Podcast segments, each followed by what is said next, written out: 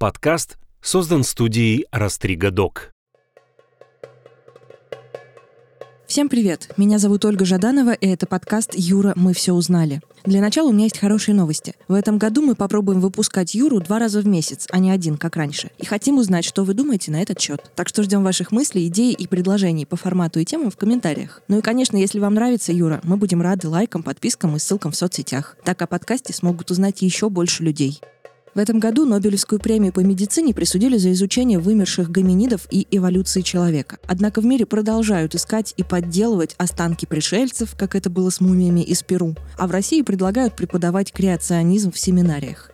В этом выпуске мы решили разобраться в том, как все-таки появилась жизнь на Земле. Почему нам обидно слышать, что человек произошел от обезьяны? И как австралийские аборигены опередили разработки 21 века о первичном бульоне, мифах из океании из берега Маклая и генетически обусловленном отупении человечества мы поговорили со специалистом в области эволюционной биологии, кандидатом биологических наук Александром Панчиным. До Дарвина идея какого-то творца, идея какого-то бога, в том числе для ученых был единственным, ну, единственный кандидат безальтернативный в объяснении многообразия жизни. И с кандидатом исторических наук, доцентом кафедры этнологии ИСТФАКа МГУ Андреем Туторским. Обезьяна была тем самым последним звеном, которое стояло на той стороне пропасти и на прощание махала человеку рукой. Поэтому, когда говорят, что ты на обезьяну похож, и подразумевают, что обезьяна — это плохо, только последние 300-400 лет это плохо. До этого было вполне нормально.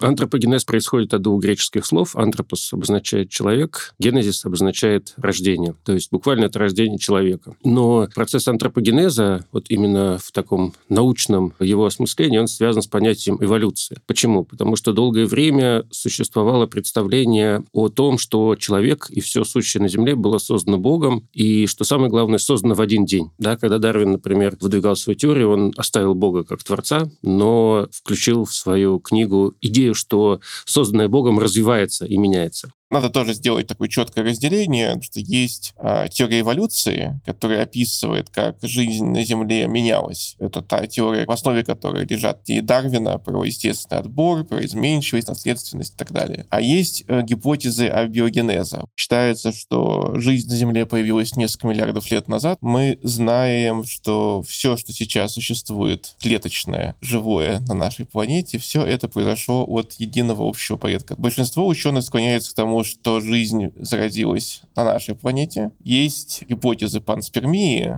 про то, что жизнь была занесена на планету с другой. На самом деле она не очень полезна для нас в том плане, что она просто отодвигает вопрос, а как зародилась жизнь где-то еще? Вообще есть три основных типа молекул, которые могли бы лежать в основе жизни. Это ДНК, РНК и белки. А поскольку белки не умеют себя копировать, то белки отметаются как первоначальная основа молекула жизни. А молекула ДНК достаточно инертна, и поэтому тоже, скорее всего, не с ДНК жизнь начиналась, и большинство ученых склоняются к тому, что молекула РНК была тем, что выступала в начале в качестве доклеточной формы, ну, назовем это жизнью, потому что один из критериев вообще жизни — это способность к эволюции, способность к размножению. Молекулы РНК, они замечательны тем, что, с одной стороны, они могут выполнять функции информационные, они могут копироваться, они могут хранить какую-то генетическую статистическую информацию, с другой стороны, они сами могут выполнять очень разные функции. Есть разные гипотезы о биогенезе, где именно зарождалась жизнь. Ну, например, одна из популярных идей, что есть такие штуки, называются черные курильщики. Это на дне океана можно найти такие места, где из-под земли выходит... А там очень горячо, там достаточно много всяких разных микроэлементов. Есть идеи про то, что это могли быть э, какие-то пересыхающие, наоборот, водоемы, водоемы, ужицы на например. А представьте себе, что у вас есть литораль, то есть э, это та территория у берега, которая в некоторое время она находится под водой, а некоторое время она находится отдельно изолирована на суше. И вот на этой литорале образуются такие маленькие ужицы, в которых оказываются вот эти молекулы РНК.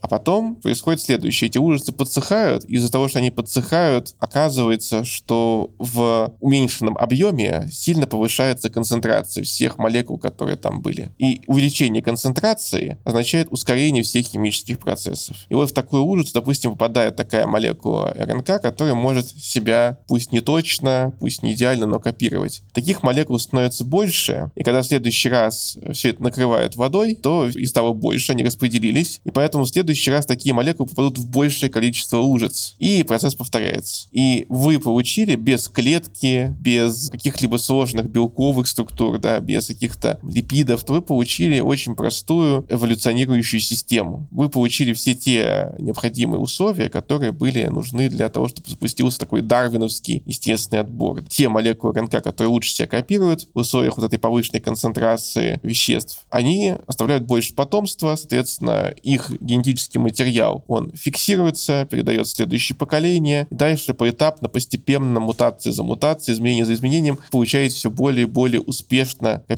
копирующаяся молекулы РНК, может быть, комплексы молекул РНК, может быть, комплексы РНК с белками, ну и вот постепенно-постепенно из этого что-то может получиться. Есть другие интересные идеи. Например, Нобелевского лауреата Джека Шостака была тоже очень красивая модель, которая выглядела примерно так. Представьте себе очень такой простой пузырь. Пузырь из липидов. Ну, все видели там мыльные пузыри, условно говоря, да. И попадает в такую структуру, в такой пузырек молекула РНК, способная себя как-то копировать. И, допустим, что вот эта мембрана, она проницаема для отдельных нуклеотидов, для отдельных кирпичиков, из которых молекула РНК состоит. Но при этом она не проницаема непроницаемо для длинных молекул, когда они уже соединились вместе. И вот плавает у вас такой пузырек, в него проникают свободно в обе стороны одиночные вот эти буковки, одиночные нуклеотиды. Но попав внутрь, они собираются вот в эти копии, этой копирующей себя молекулы РНК, становятся длиннее и уже выйти не могут. И поэтому их количество там увеличивается, они там накапливаются. Это значит, что если два пузыря столкнутся один с другим, то тот, у которого поверхностное натяжение больше, он украдет вот эти вот элементы мембраны у соседнего пузыря, в котором меньше. Получается как бы конкуренция за строительные блоки вот этого мембранного пузыря в зависимости от эффективности копирования РНК внутри этого пузыря. Тоже очень красивая, как мне кажется, элегантная модель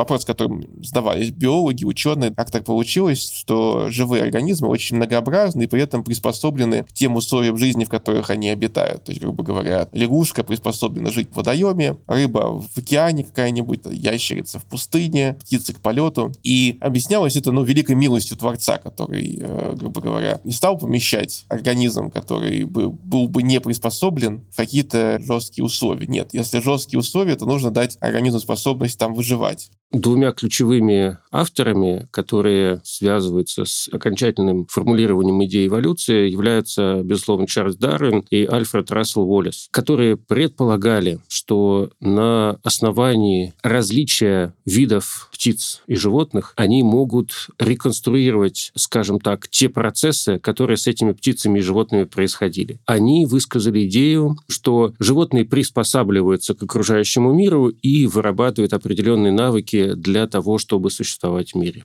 В чем была идея Дарвина, в чем гениальность? Механизм очень простой и естественный, и понятный, и точно работающий, потому что мы можем продемонстрировать это на примере ну, экспериментальных моделей, да, там той же селекции, что если у вас есть изменчивость, то есть организмы меняются, они меняются, это факт, там мутации появляются в каждом поколении у любых видов живых существ. Если эти изменения наследуются, а они наследуются, то есть если э, человек приобрел какой-то признак, то он с высокой вероятностью может передать этот признак своим своим детям, так и в мире животных есть наследуемость признаков, то те изменения, которые помогают лучше и больше оставлять потомство, эти изменения будут распространяться. И из этого вытекает, что эволюция неизбежна. Но на самом деле эволюция в современном понимании, она не знает заранее, что должно получиться и что вообще может получиться в результате той или иной мутации. И основной источник изменчивости — это мутация случайная, которая происходит спонтанно, без какой-либо цели, без какой-либо задачи, без какой-либо заранее заложенной функции. А потом те организмы, у которых оказались мутации, повышающие жизнеспособность, способность составлять потомство, эти мутации, они фиксируются. И в этом, собственно, гениальность Дарвина, что Дарвин, он предложил механизм, как все многообразие жизни могло получиться от единого общего предка без какого-либо там чуда, без вмешательства какого-то разума или чего-то в этом роде. Потому что до Дарвина для многих ученых идея идея какого-то творца, идея какого-то бога, в том числе для ученых, был единственным, не было альтернативы, скажем так, этому. Единственный кандидат безальтернативный в объяснении многообразия жизни. И были при этом некоторые конкретные детали вот этого представления об акте создания. Если вы почитаете там «Бытие»,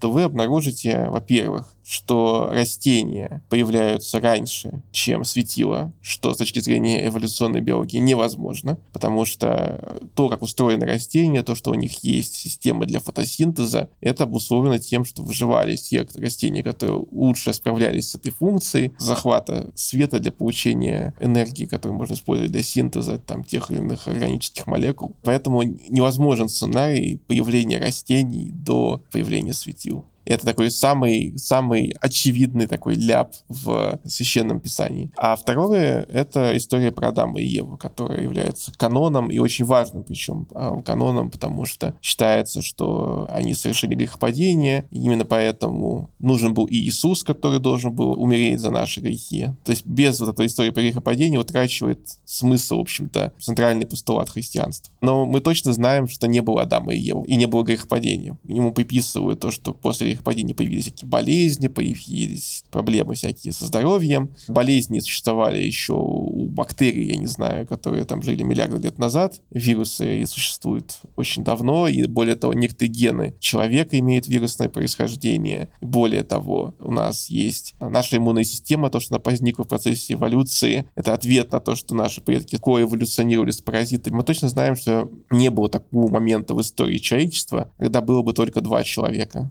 условно, там Адам и Ева. Всегда была популяция, как минимум там тысячи людей, способных к репродукции. Мы это видим потому, что даже часть того генетического разнообразия, которое есть у людей, мы его унаследовали от общего предка шимпанзе. То есть была популяция какая-то наших общих предков, популяция разделилась, появились шимпанзе, бонобо, люди современные. Но всегда это речь шла не про две особи. Поэтому не было Адама и Евы, не было их падения. И вот мне кажется, что если человек верит просто в Бога, да, он говорит, что абстрактный Бог запустил эволюцию, большой взрыв и больше не вмешивался, то тут, может быть, и нет какого-то противоречия. Но если человек верит в христианского Бога с грехопадением, с Адамом Евой, с э, вот этими библейскими событиями, с библейской моралью, с священным писанием, которое якобы отражает какую-то истину, то тут должен сказать, что у вас большие проблемы с биологией. Собственно, идея антропогенеза — это идея того, что человек определенным образом развивался от некой точки, там, будучи созданным Богом, или превратившись из обезьяны, которая поедает фрукты и живет на дереве, в обезьяну, которая спускается с деревьев, выходит в саванну и находит остатки костей крупных животных, да, и с помощью разных орудий обрабатывает их. Но важно, что человек или предчеловек не появляется в готовом виде, а он благодаря определенным факторам меняется. У него меняется строение строение руки, меняется строение мозга. Долгое время считалось, что у него меняется способ хождения от квадрипедии, четырехногого хождения к бипедии. И меняется, конечно же, социальная структура человеческой группы и культура в целом. Ну и со времен Дарвина что произошло, что мы очень сильно дополнили его идею, поняв, например, что, во-первых, там мы понимаем, откуда берутся эти самые мутации, которые лежат в основе изменчивости, мы понимаем, как устроена наследственность, да, была открыта молекула ДНК, мы понимаем, как устроен естественный отбор. Мы можем отличать, например, участки ДНК, которые находятся под сильным давлением этого естественного отбора, то есть они очень функциональны и важны, и участки, которые меняются без особого давления отбора, то есть они не очень важны для выживания того или или иного вида, например. То, чем занимается моя наука, в том числе эволюционная современная биология. Мы смотрим в том числе на то, как менялись живые организмы генетически в процессе эволюции, подмечаем закономерности, смотрим, какие гены эволюционируют с какой скоростью, от чего это зависит и так далее. Жизнь, по-видимому, зарождалась относительно быстро. И большую часть э, истории нашей планеты жизнь на нашей планете была. Время существования человечества на фоне времени существования жизни, да, это абсолютный мизер. Подавляющую большую часть времени существования жизни на планете людей не было. Современные данные показывают, что человек современного вида, Homo sapiens sapiens, появляется в Восточной Африке примерно 200 тысяч лет назад. Может быть, чуть больше, может быть, чуть меньше. И, кстати, в Африке наибольшее генетическое разнообразие людей. То есть обычно, когда говорят, что вот есть какое-то количество рас, есть люди с темным цветом кожи, азиаты со светлым цветом кожи. На самом деле, если возьмете двух людей а, темнокожих в Африке, то между ними может быть больше генетических отличий, чем между человеком с темным цветом кожи и жителем Восточной Европы, условно говоря. Но что важно, что археологи находят останки Homo sapiens sapiens в Африке на территории Эфиопии, которые датируются временем примерно 190 тысяч лет назад. И генетический проект, который, скажем так, действовал по тому же принципу, по которому работали все эволюционисты XIX века, то есть были взяты генетические материалы у представителей различных народов по всему миру, и генетики смогли рассчитать время, когда, условно говоря, они разошлись, эти последовательности генетических генетического кода. То есть, когда жил некий условный человек, который нес себе гены всех живущих ныне людей. И оказалось, что этот потенциально существовавший человек жил примерно 200 тысяч лет назад, а по разнице считается, что в том месте, откуда люди уходят, сохраняется максимальное разнообразие генов. Соответственно, по разнообразию генов было выявлено, что вот этим местом, откуда это движение началось, была Восточная Африка.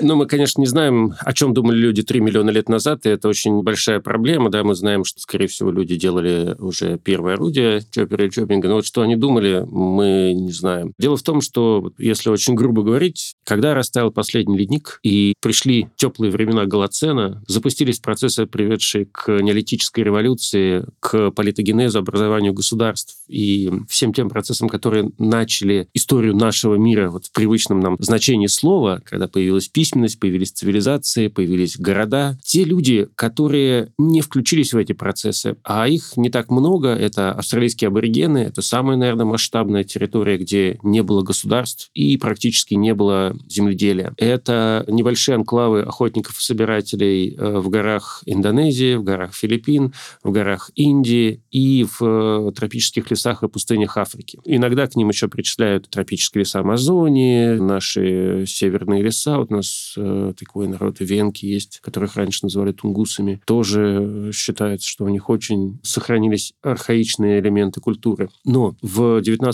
веке, когда возникла э, теория социальной эволюции, когда распространилось такое направление в этнографии или социальной антропологии, как эволюционизм, ученые поставили знак равно между австралийскими аборигенами или индейцами Амазонии, охотниками, собирателями и первобытными людьми. Сказали, вот если вы хотите узнать, как жили первобытные люди, вот посмотрите на австралийцев, на тасманийцев, и вы увидите. А сейчас мы понимаем, что это однозначно не так. Австралийцы тоже эволюционировали. У австралийцев есть свои конкурентные преимущества. Австралийцы не знают войн и геноцидов, которые знает наша цивилизация. При том, что они очень воинственные, при том, что они очень любят драться, и при каждом удобном случае, даже сейчас, когда они живут в, скажем так, достаточно цивилизованных поселках, они не применут случая подраться с применением колющего и режущего настоящего оружия. Но подраться это не значит убить, а убить одного человека это не значит истребить всех людей, которых ты видишь. И вот эта культура мира, культура общения, культура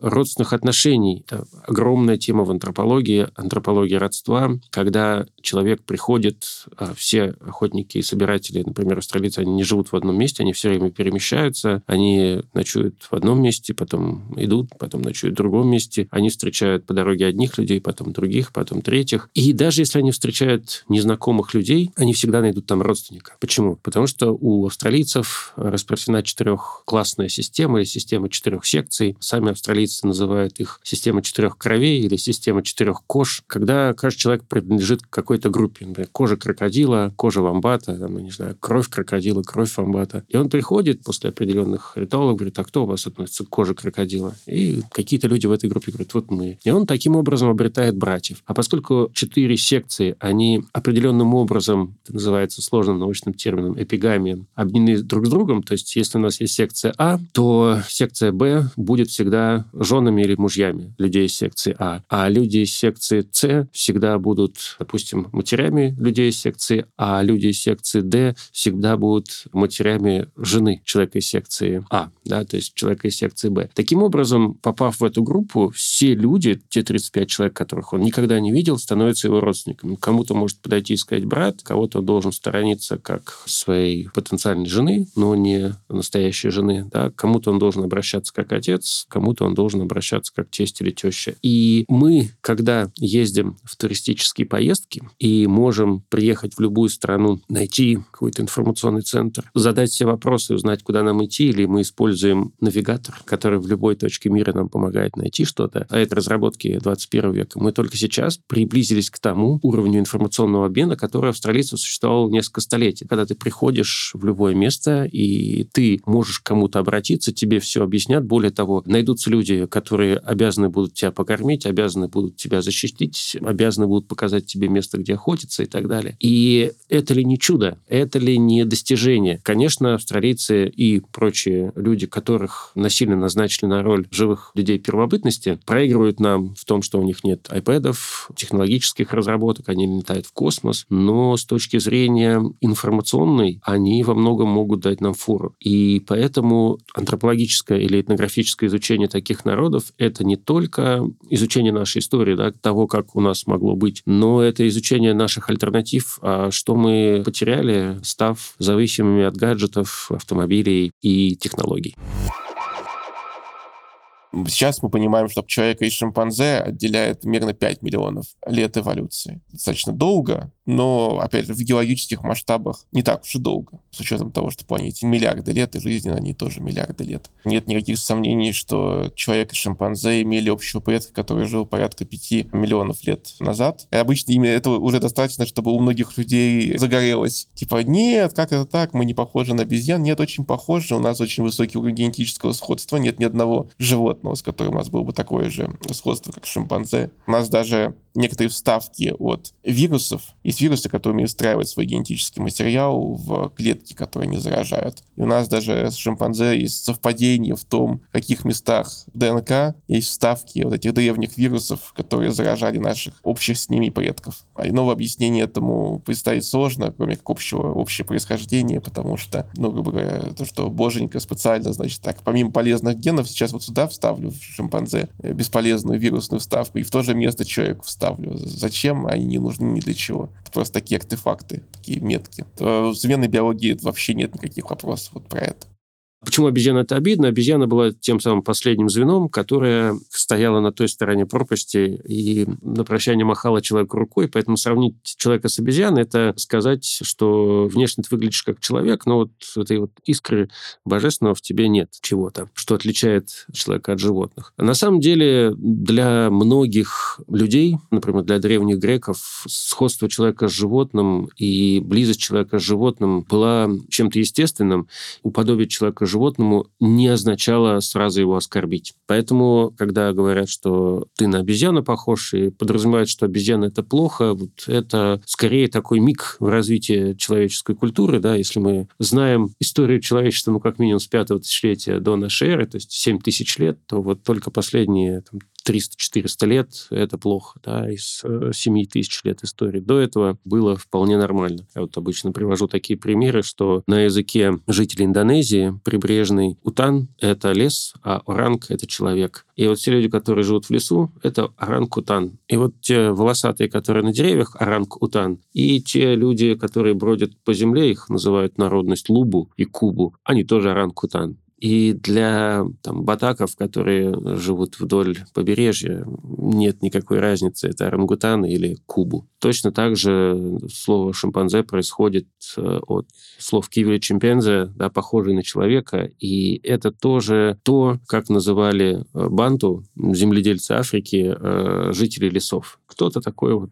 похожий на человека. Пигмеи, которые живут в лесу, они похожи на человека. И вот эти вот черненькие с черной шерстью, которые на деревьях живут, они тоже похожи на человека. Здесь часть людей отделяется от э, других людей, и к ним относятся несколько свысока. Но обезьяны в этой схеме реабилитируются, потому что они занимают место рядом с человеком. На самом деле, как это ни парадоксально, вообще негативный образ обезьяны, он связан отчасти с христианской культурой, отчасти с как раз вот научной культурой, э, научным э, сознанием, которое возникает в эпоху Возрождения, когда человек отделяется от животного мира, когда любой человек, он лучше и выше любого э, другого живого существа, потому что он создан по образу и подобию Божьему, потому что он обладает мышлением, потому что он обладает культурой, обладает чувством прекрасного и так далее. Можно продолжать. И казалось, что животные этим не обладают.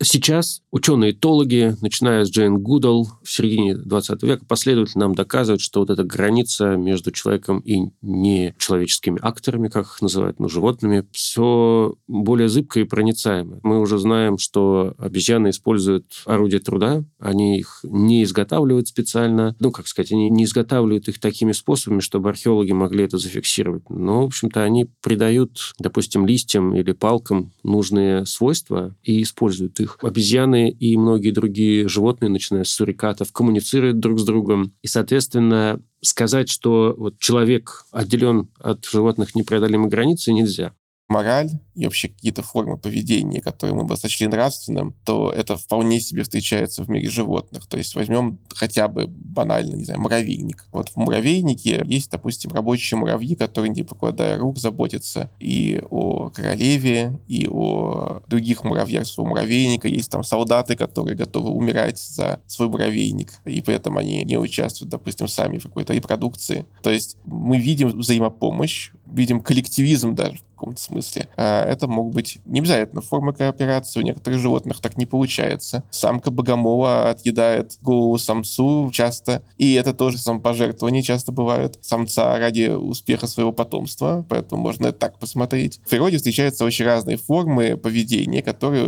имеют разные оттенки, ну, с нашей колокольни, моральности или нравственности. Где-то мы видим самопожертвование, где-то мы видим, наоборот, что-то ужасное. Какая-нибудь оса откладывает яйца в гусеницу, потом выпадаются личинки съедают там эту гусеницу изнутри. Неприятно, да.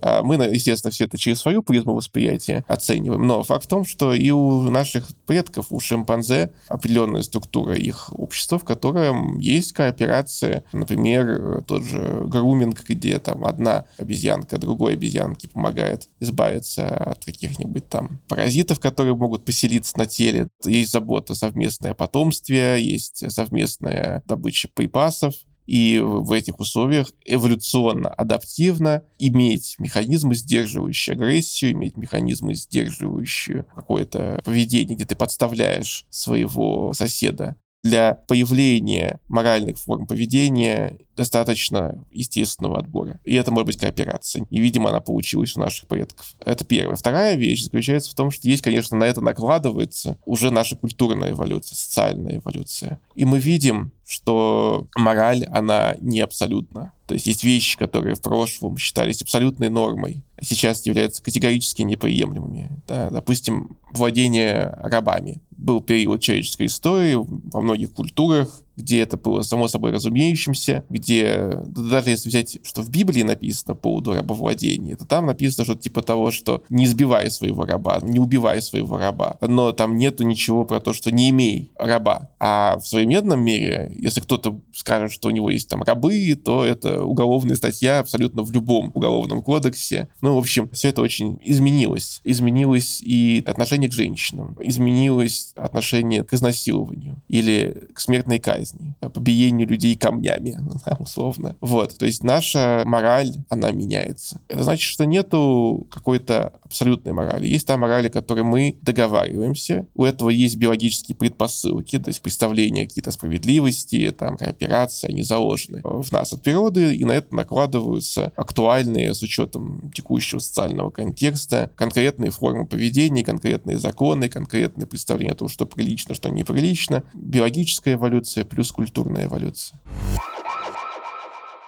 Фольклор записывался и в 15 веке, у нас есть записи фольклора 12 века и 16 века, но вот э, такая массовая запись началась, наверное, с 19 века. И оказалось, что происхождение человека выглядит следующим образом. Собственно говоря, оно не мыслилось как длительный процесс. Оно мыслилось как смена одних людей другими и научение определенными персонажами, они получили название «культурные герои», вот группы определенным действиям. То есть, например, жили люди на берегу Маклая, и известно, что они жили там давно. Был некий человек, который вот создал сушу и создал людей на них. А потом появились два брата, Мануп и Келебоб. Один из братьев проплыл вдоль побережья и начал меняться с людьми, которые жили на побережье. Он создал некую привычную людям систему отношений, которая существовала вот еще в XIX веке, в конце XIX века, когда эти легенды были записаны. То есть сказать, что общество и люди в древности не интересовались своей историей, нельзя. Они, безусловно, интересовались своей историей. И эта история была не историей вот в нашем современном понимании,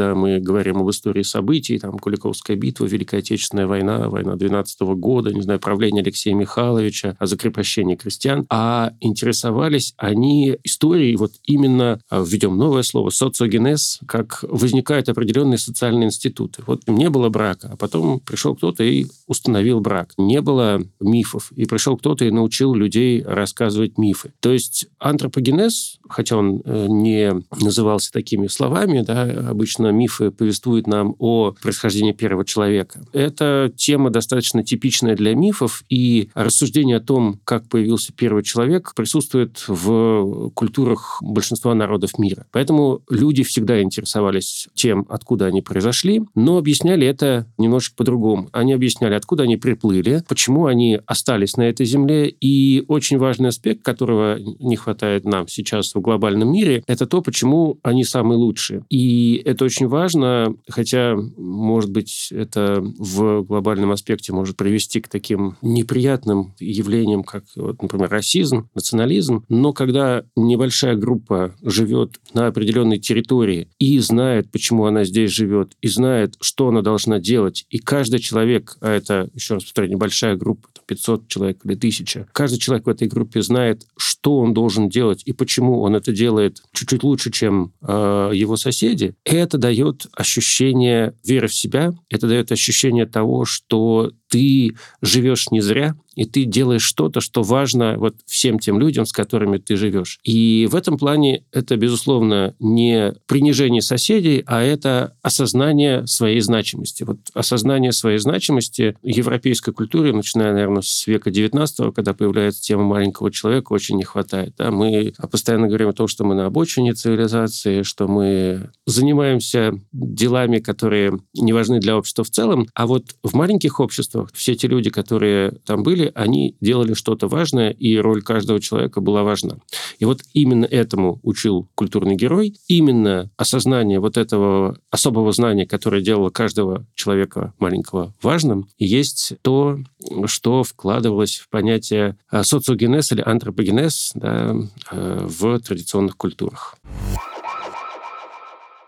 эволюция, она не идет к какой-то конечной цели. И поэтому нету задачи у нее там породить из э, всякого шимпанзе человека. Вообще у шимпанзе есть довольно много преимуществ которых нет у человека. Шимпанзе сильнее, чем человек. Шимпанзе лучше справляется с целым рядом физических задач, да, там, лазни по деревьям. Если вы поместите человека без его современной культуры, отберете у него все его гаджеты, все там палки и прочее, и засунете его в одни условия шимпанзе, то человек там менее вероятно выживет, э, чем шимпанзе. Есть смешные штуки типа того, что человек не умеет синтезировать витамин С, а шимпанзе умеет. Мы потеряли эту способность. Поэтому для нас это витамин. Ну, а они могут его производить сами. Или, например, краткосрочная память у шимпанзе лучше, чем у человека. Можно сделать такой тест, где показывают, допустим, на экране 9 квадратиков, и в них очень быстро появляются циферки. А потом нужно циферки в правильном порядке нажать. Ну, казалось бы, цифры — это вообще абстрактная концепция, с которой человек должен ну, лучше справляться. Но человек, э, даже обученный, э, ну, он там в среднем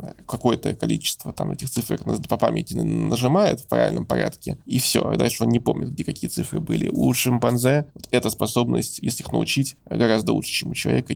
С происхождением обезьян есть забавная история. На берегу Маклая в 50-е годы был такой пророк карго-движения, которого звали Яли. И Яли пытался, как все мыслители, он, безусловно, был лидером, таким политическим мыслителем э, меланезийским, понять, как же местным меланезийцам жить так же, как белые люди, чтобы у них тоже были машины, чтобы у них тоже была чистая одежда, чтобы у них тоже было много еды в магазинах. И поскольку второй половину 19 века и первую половину 20 века меланезийцы общались в основном с миссионерами, на вот все эти вопросы достаточно бытовые, как нам сделать так, чтобы мы тоже жили богато, они отвечали, ну вот надо не грешить, надо соблюдать заповеди. Они говорят, а как вот устроено предприятие? Они говорят, ну вот это вот все происходит по воле Божией. Меланезийцы чувствовали, что их как-то обманывают и говорят им немножко не то, что они хотят услышать. А чаще всего, поскольку меланезийцы э, верят в то, что люди очень зависят от своего предка, они говорили, а кто у вас парамбик, то, что называется на языке индейцев Америки тотем, этот вот животный предок порядок. Миссионеры им говорили, что люди не происходят от животных, нас сотворил Бог. И вот Яли отправился в одно из путешествий. Это либо был порт Морсби, центр, нынешняя столица государства Папуа Новая Гвинея, тогда центр английской колонии на Новой Гвинее, либо в один из австралийских городов, попал там в музей естественной истории, увидел стенд с происхождением человека-обезьяны. Он сказал, ну вот, вот что скрывали миссионеры. Тотем белого человека – это обезьяна. И вот, э, мне кажется, в этой истории все ставится на свои места. Очень хороший тотем, очень умное существо. Поэтому достаточно почетно иметь тотемом такое существо, как шимпанзе или, например, горилла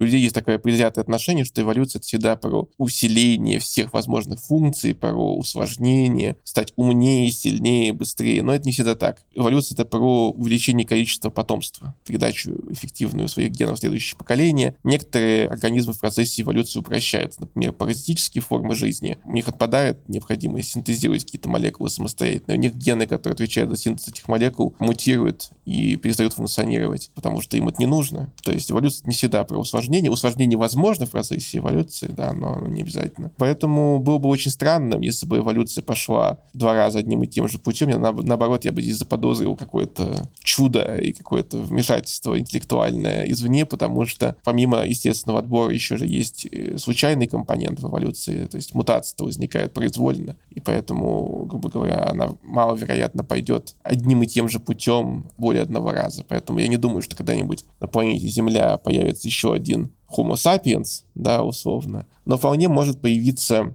какой-то разумный организм э, за, за длительное время из кого-то еще. Если говорить тезисно о эволюции человека, считается, что когда возник род Homo, это было где-то 2,5 миллиона лет назад, то биологическая эволюция завершилась, и настало время культурной эволюции. Но это мысль правильная в первом приближении. Эволюция человека продолжилась, но она начинала работать в тех случаях, когда культура не позволяла человеку биологическую составляющую обойти, или наоборот, когда культура не способна была приспособить человека к окружающему миру, и биология дополняла культуру. Я обычно два примера привожу. Есть так называемая серповидно-клеточная анемия, такая болезнь, а вторая болезнь называется пиблокток или полярная истерия. Это отклонение от развития, но серповидно-клеточная анемия позволяет носителям этой болезни лучше, например, справляться с малярией. И в тех местах, где малярия распространена, люди вот с этим отклонением, несмотря на то, что у них множество биологических недостатков, связанных вот с тем, что у них кровяные тельца имеют форму серпа или полумесяца, могут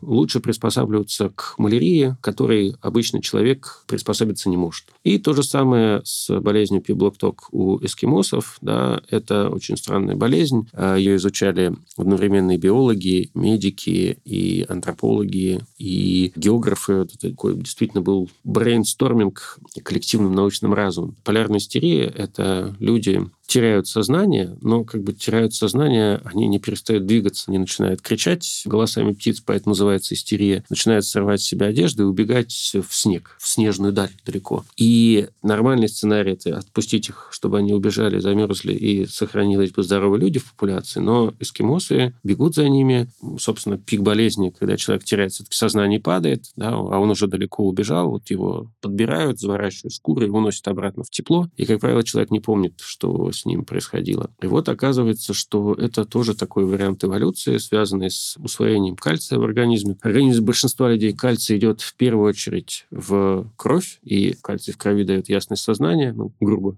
языком гуманитария, а в вторую очередь идет в кости. Соответственно, поскольку кальций идет в кровь, люди из Африки, из Европы, которые живут в северных широтах, они никогда не страдают полярной истерией, но у них начинается рахит. А вот эскимосы никогда не страдают рахитом, но у них случается полярная истерия. И получается, что если вот поселить эти несколько групп в Гренландию и оставить их там надолго, то белые люди из рахита вымрут, а эскимосы с полярной истерией останутся. И получается, что это тоже, как сказать, с одной стороны отклонение, с другой стороны приспособление. Поэтому эволюция продолжается. Ну, тут есть интересная история. Может быть, слушатели смотрели фильм «Идиократия», где описывают, что люди умные, скажем так, образованные, оставляют меньше потомства, и поэтому со временем человечество глупеет. И на самом деле тут есть доля правды. С одной стороны, нет, человечество не глупеет. Есть такая штука, называется эффект Флина. Мы можем померить IQ у людей сейчас и в прошлом. Ну, IQ, он на самом деле все время нормируется так, чтобы было 100 пунктов в среднем. Но вот, грубо говоря, если сегодня человек набрал бы 100 IQ, то в прошлом таким же тестом он бы набрал больше. То есть мы как бы умнее. Но это объясняется больше социокультурными факторами. Было несколько работ, где брали и изучали, какие есть генетические варианты, которые сцеплены с хорошей там, академической успеваемостью, с образованием, с интеллектуальными какими-то функциями. И дальше можно посмотреть, а вот носители этих генетических вариантов, которые сцеплены с этими хорошими функциями интеллектуальными, сколько у них потомства. И получается, что такие, по-видимому, да, те генетические варианты, которые способствуют более хорошему там, уровню образования, находятся плохом положении. Действительно, носители этих мутаций оставляют меньше потомства. То есть, как бы вывод напрашивается, что генетически мы немножечко тупеем. Опять же, это не настолько сильно выражено, это компенсируется более чем социокультурным умнением за счет там, развития образования. Но как биологический вид, может быть, мы немножко тупеем. Понятно, что эволюция — это очень медленный процесс, поэтому результаты мы увидим существенные там не за сто лет, а за тысячи, а то и за миллионы лет. Но тренд, конечно, тревожный. В целом, если говорить про цивилизацию человечества, в том виде, в котором мы существуем, наверное, цивилизация долго не продержится. Но возникнут новые виды взаимодействия человека друг с другом, человека с окружающим миром, начиная от идей космизма, что мы улетим куда-то на другие планеты, и завершая тем, что люди начнут жизнь с нуля. В любом случае, мне кажется, что человечество продолжит свое существование, продолжит в различных вариантах. Не знаю, насколько это позитивный сценарий, потому что когда происходит переход от одного, скажем так, типа взаимодействия с миром к другому, очень часто это сопровождается катастрофами, но, мне кажется, должно выжить человечество.